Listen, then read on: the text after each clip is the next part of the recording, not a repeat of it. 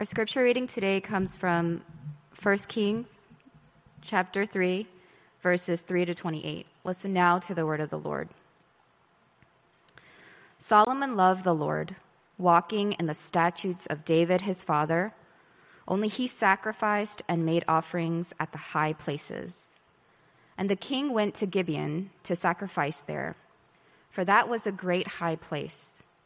Solomon used to offer a thousand burnt offerings on that altar.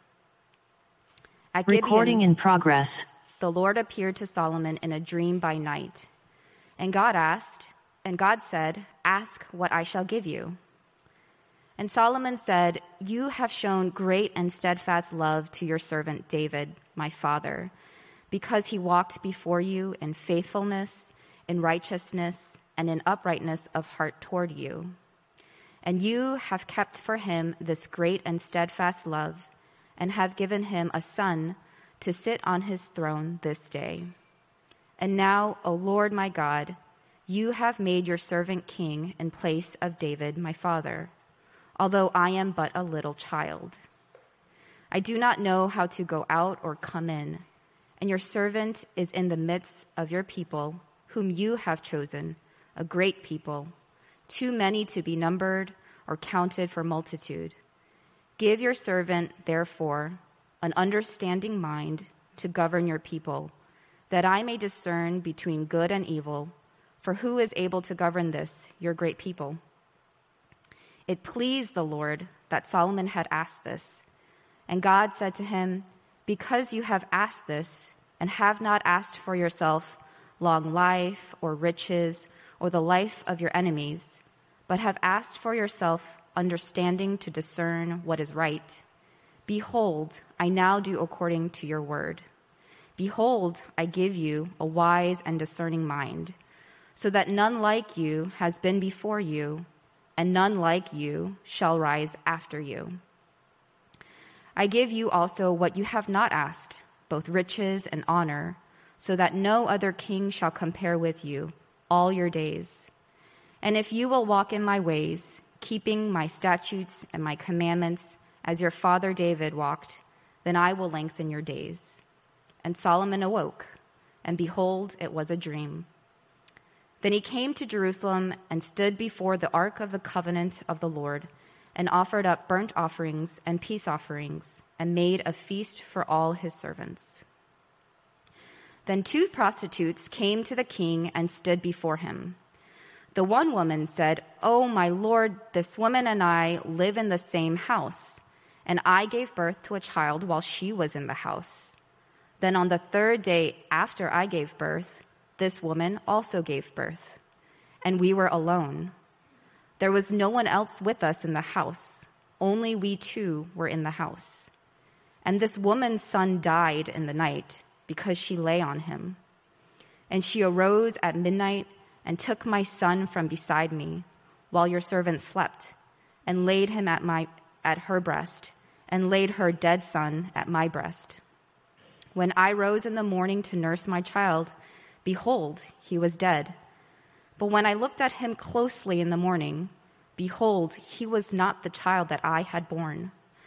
But the other woman said, No, the living child is mine, and the dead child is yours. The first said, No, the dead child is yours, and the living child is mine. Thus they spoke before the king. Then the king said, The one says, This is my son that is alive, and your son is dead.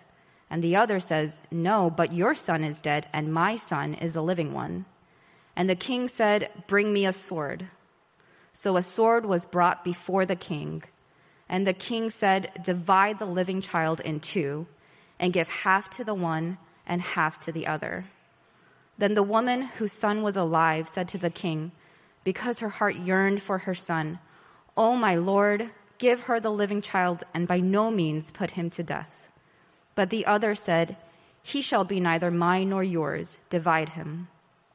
Then the king answered and said, Give the living child to the first woman, and by no means put him to death. She is his mother. And all Israel heard of the judgment that the king had rendered, and they stood in awe of the king, because they perceived that the wisdom of God was in him to do justice. This is the word of the Lord.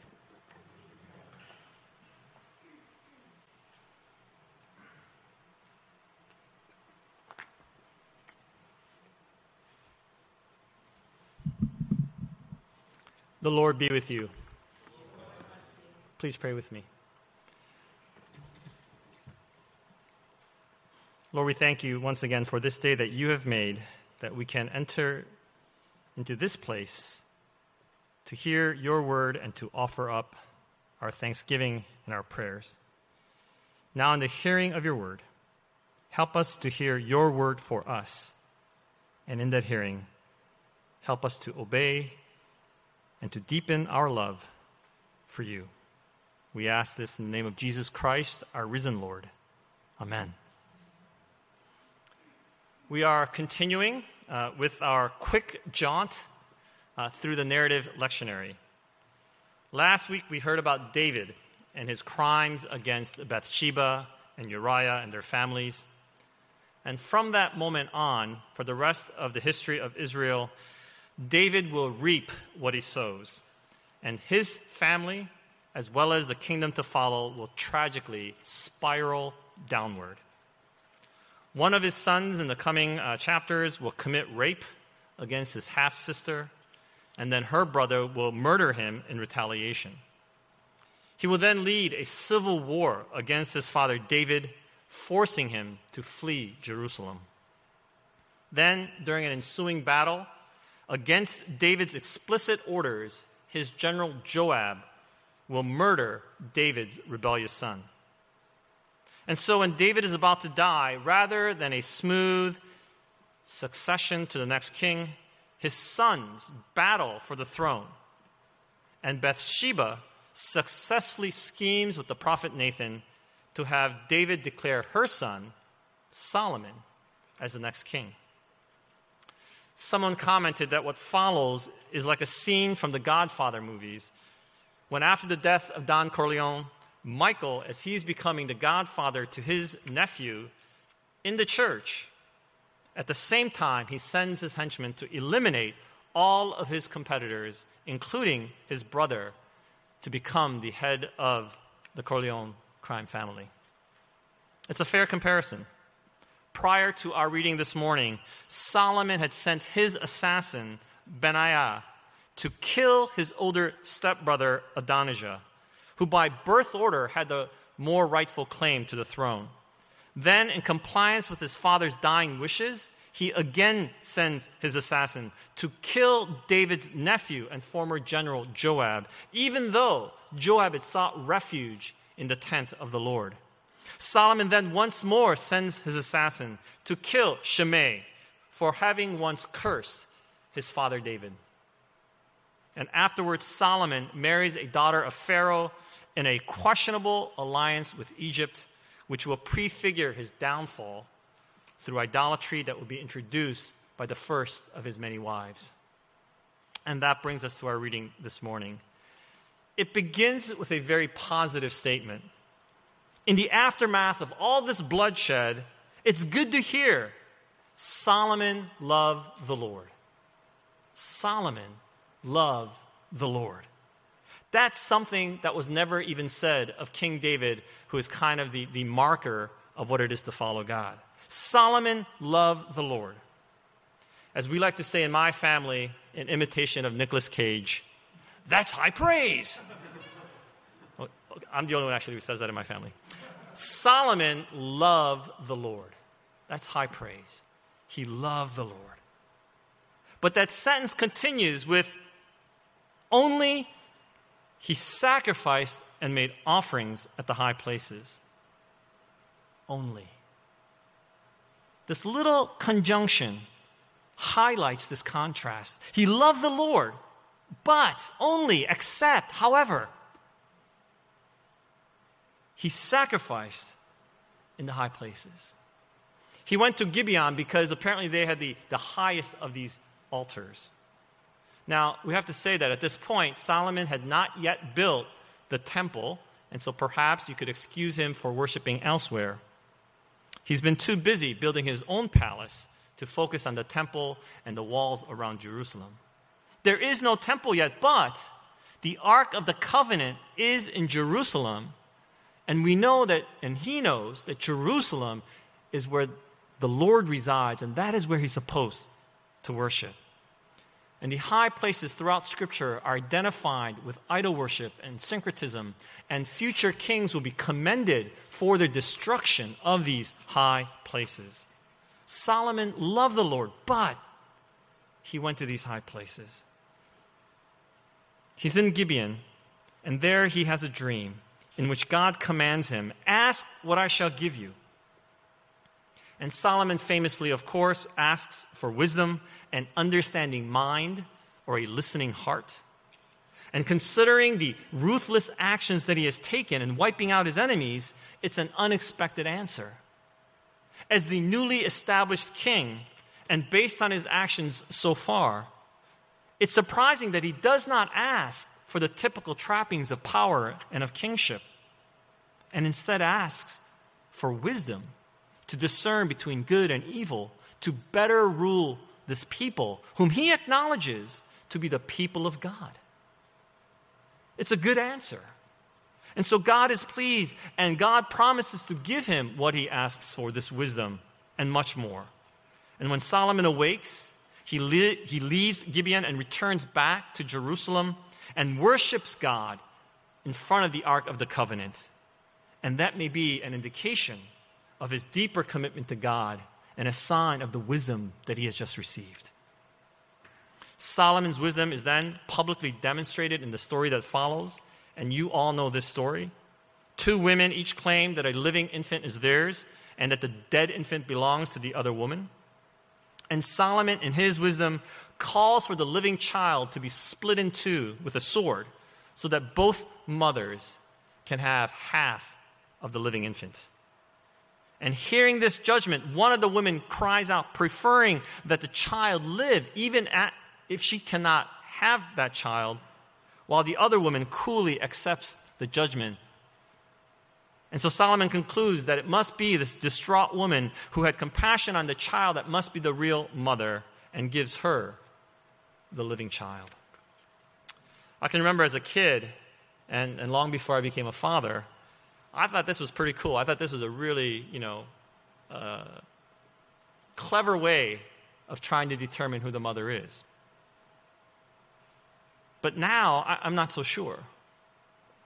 Now, we assume that this was just a ruse to draw out the truth and that Solomon would never actually carry out his commands to kill this infant.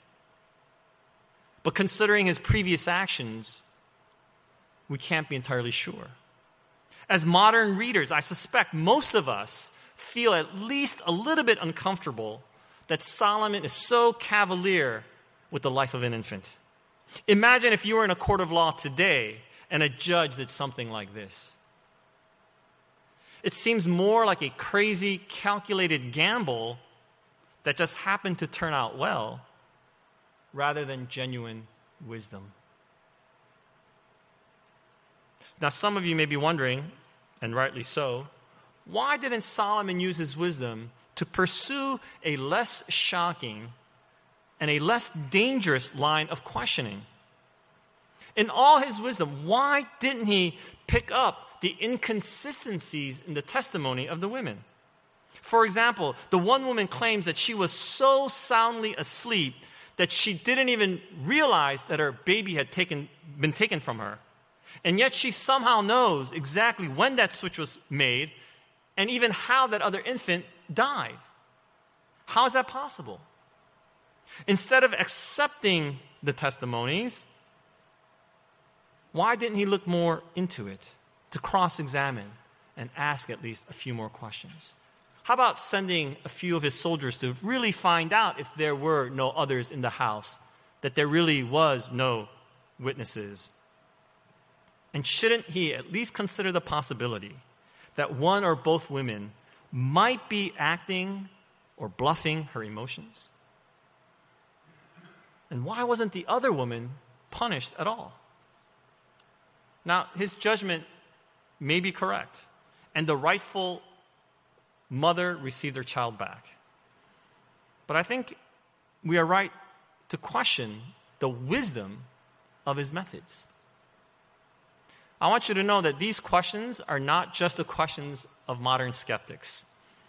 In the first century, the historian Josephus commented that there were those who were present in Solomon's day who were not convinced that he had acted wisely, but that, quote, all the people secretly made fun of the king as of a boy. Similarly, in the second century, the rabbi uh, Ben Eli wrote, If I had been there, I would have put a rope around Solomon's neck. For one dead child was apparently not enough. No, he had the command that the second be divided in two. Solomon's reputation for wisdom is, of course, legendary. But just because someone is reputedly wise, it does not mean that every decision that they make is necessarily wise.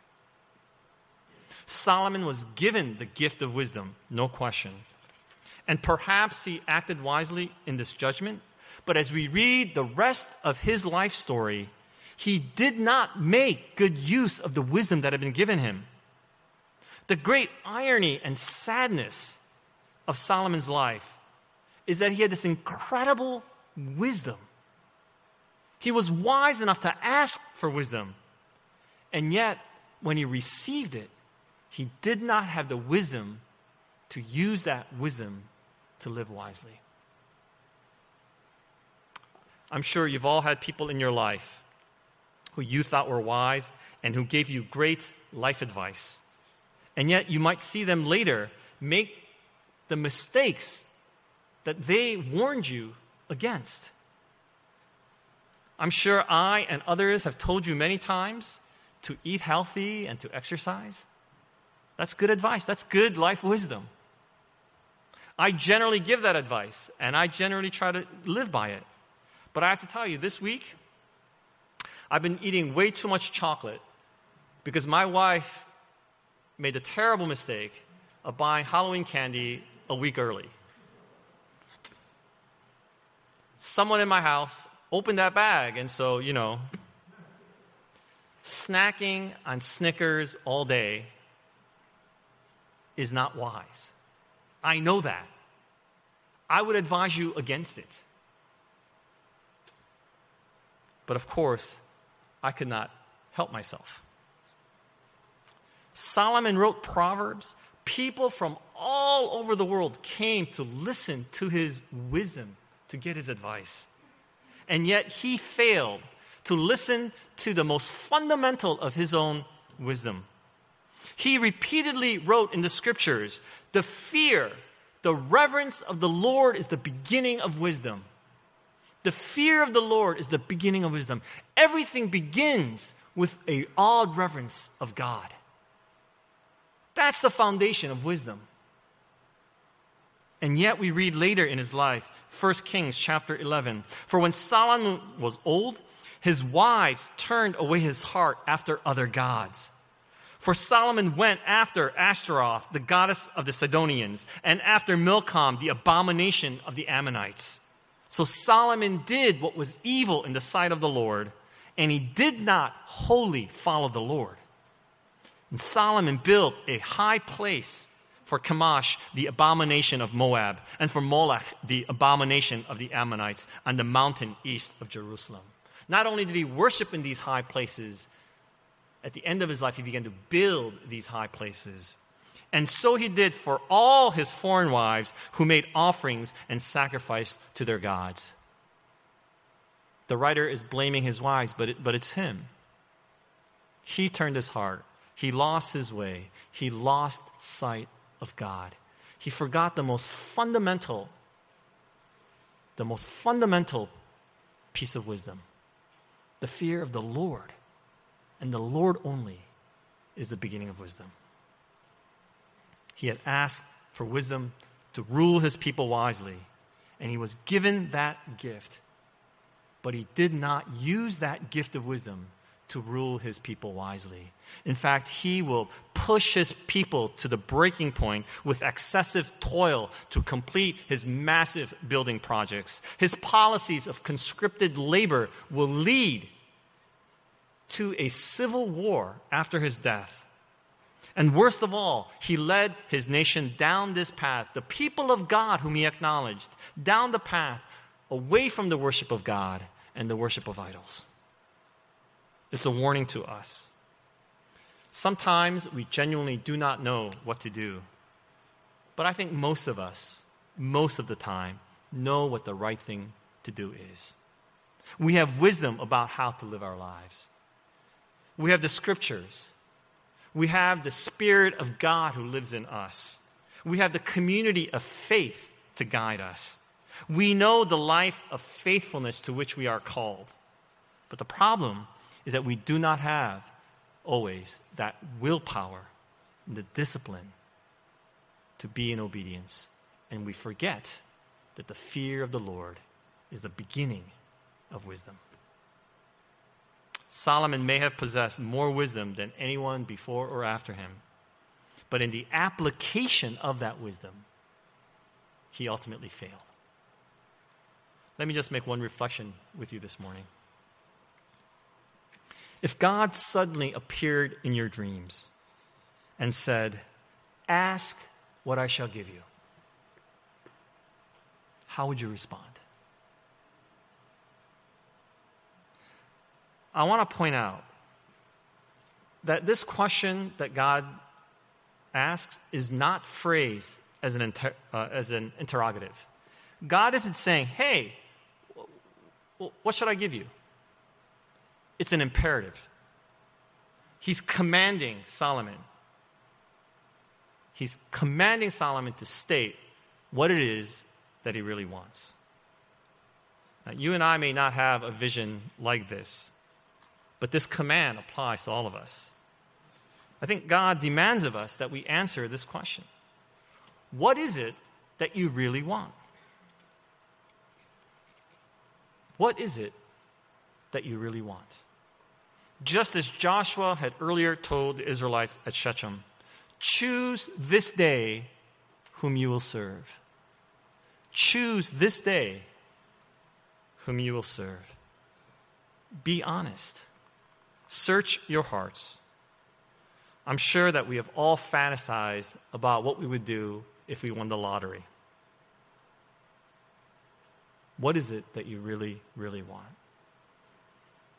don't answer what you think you should want, but what is it that you really, really want in the depths of your most inner being? And whether you admit it to yourself or not, whatever that is, that's your God. That's what your whole life is ultimately geared toward. That's the end toward which you are living your life. Jesus said, Whatever you ask in my name, this I will do, that the Father may be glorified in the Son. If you ask anything, anything in my name, in my name, I will do it. We have this incredible promise that if we ask anything in His name, he will do it. So, as those of us who are in Christ, who profess to be Christians, in Christ, right? What is it that we really want? What is it that we want to ask? A pastor by the name of Tim Bogus um, said that the most perfect prayer he ever heard came out of the mouth of a six year old boy. And it's hard to uh, dispute this. He said that a mother told him that her son was at a swimming pool and he was standing at the deep end of the pool and he just stood there for a while, kind of anxious, a little bit afraid, and uncertain whether or not to jump in to the deep end. Finally, when it looked like he might just walk away out of fear, he looked up into the sky, he folded his hands, and he said, Lord, give me skills or give me gills. And then he jumped in. Give me skills or give me gills. That is, that is a good prayer. If you're going to jump into the deep end of a pool, skills or gills, those are the two best options. He asked for what he really wanted. And that's what Solomon is doing. That's his prayer. Notice that God asked him, You know, what do you want? And instead of answering God, God, I would like this, he begins by acknowledging God's steadfast love. He recognizes and admits that his position is due to God, that he is his servant, and that God has called him to be a king, and that he lacks the skills and the gills. He calls himself a little child, not because he's young, but because it's an acknowledgement of God's great power and his inexperience, and perhaps he's regretting some of the actions that he had taken earlier in his kingship. And so he comes before God in acknowledgement of his own inadequacy and before God in humility. He understands that the task that he has been given to govern God's people is beyond his current skill set. And so he asks for the skills that he will need to govern well. I think this ought to be our prayers. God has called us, He has called us as His people to a divine task. We have a mission as a body, as the body of Christ. And because God has called us, God has promised us that we will have everything that we need. Not because we are great, not because we're deserving, but because God has called us, we can ask for the wisdom and the skills that we need to do our job faithfully for the glory of God. Whatever work it is that you do outside of the church, too, whatever vocation to which you have been called, whatever ministry of competence through which you can bless the world, God will supply that need. In fact, I know that God has given each and every single one of you a gift for the sake of this body, for this church.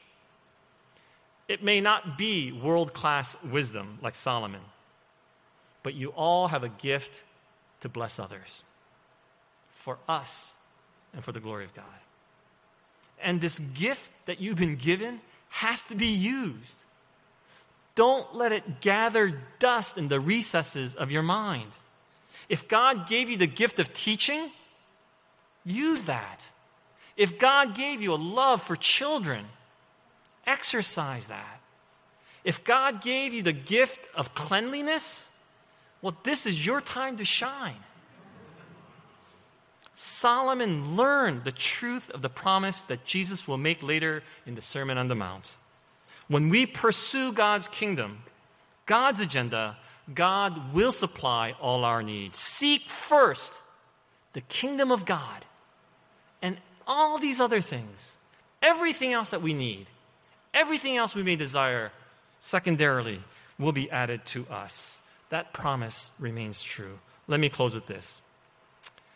I don't want you to think, after all this, that if you somehow come before God humbly with the right attitude and you make your prayers correctly, that God is somehow bound to answer you. Remember that Solomon loved the Lord. However, he went to the high places. And that really is characteristic of our lives, isn't it? Let's acknowledge that. We love the Lord only. We can't quite seem to give God our full devotion. We have our own high places, whatever that may be.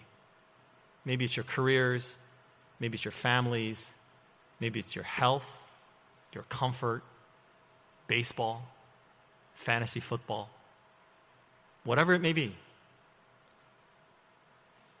Even after a sincere recommitment and covenanting, even after humble prayers, even after a vision that we might receive from God, we are still prone to wander.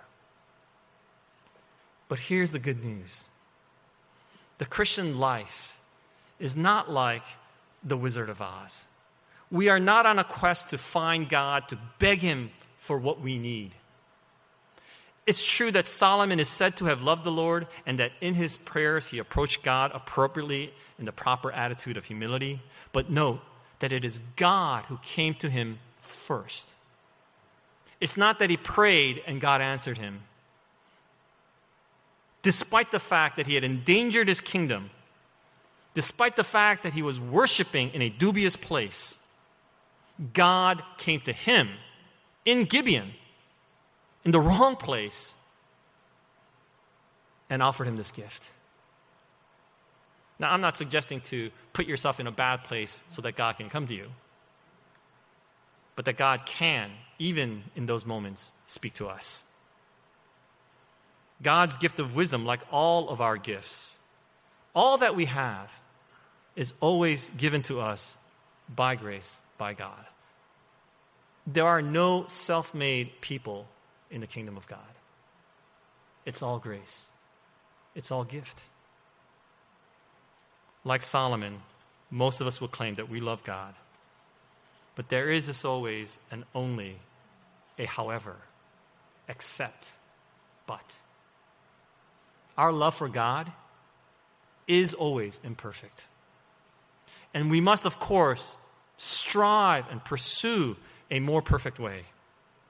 But always remember, it is God who takes that initiative to come to us first. This is our only hope. This ultimately is our only hope. This is the good news of Jesus Christ. Not that we first loved God, but that He first loved us. May that assurance lead you to a deeper commitment and love of God, away from the high places that compete for your affections. And don't let the gifts of God gather dust. Use them for the building up of His glorious kingdom. Let's pray together. James tells us if any of you lacks wisdom, let him ask God, who gives generously to all without reproach, and it will be given him. He further reminds us, You have not because you ask not. So let's ask. Let's search our hearts and see what it is that we really, really want. May that be something worthy of being asked. And let's use that for the greater good of God's church and God's glory. Lord, we thank you for your word today. We thank you for the reminder that it all is you. And that you will give to us what we ask in your name for your glories. Mold and shape our hearts, God, to want what is good, to desire you above all else Help us. Help us to live our lives with that wisdom that comes from you. We ask these things in the name of Jesus Christ. Amen.